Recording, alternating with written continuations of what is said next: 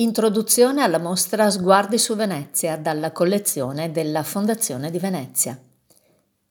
Venezia ha da sempre ispirato scrittori, viaggiatori e fotografi. Si è lasciata guardare e raccontare da generazioni di poeti che attraverso la loro personale arte, letteraria, fotografico-pittorica, hanno riconsegnato interpretazioni sempre nuove della città lagunare.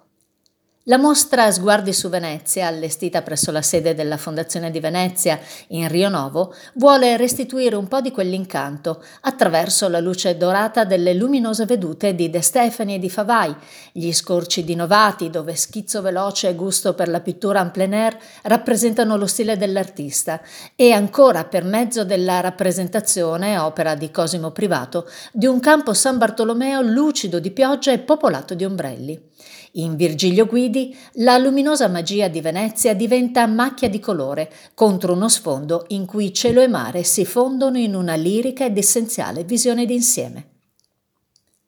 Diego Valeri, nella sua Guida sentimentale di Venezia del 1942, esprimeva splendidamente lo stupore e le sorprese continue che Venezia riserva a chi sa guardarsi intorno e scriveva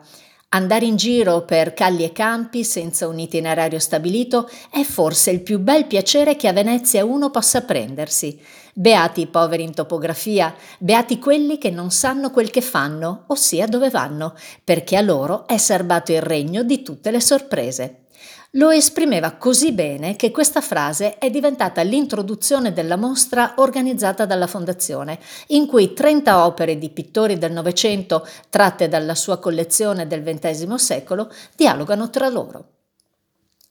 La contemporaneità e i linguaggi espressivi dei nostri giorni costituiscono il filo conduttore delle scelte collezionistiche della Fondazione di Venezia, a partire dalla pittura del Novecento, passando per l'arte vetraria veneziana dotata, oggi come all'inizio del XX secolo, di grande vitalità e carica innovativa, per arrivare alla fotografia, arte e tecnica della contemporaneità per eccellenza. Le opere che sono presenti all'interno della mostra, oggi poco note al grande pubblico, sono tratte da queste raccolte realizzate da artisti che hanno vissuto la storia culturale veneziana in modo personale, interpretando il loro tempo con gli strumenti che meglio conoscevano e che meglio li rappresentavano. Nei prossimi giorni ve le presenteremo, sperando di potervi incuriosire e invitandovi, quando sarà nuovamente possibile, ad ammirarle a Venezia, presso la sede della Fondazione.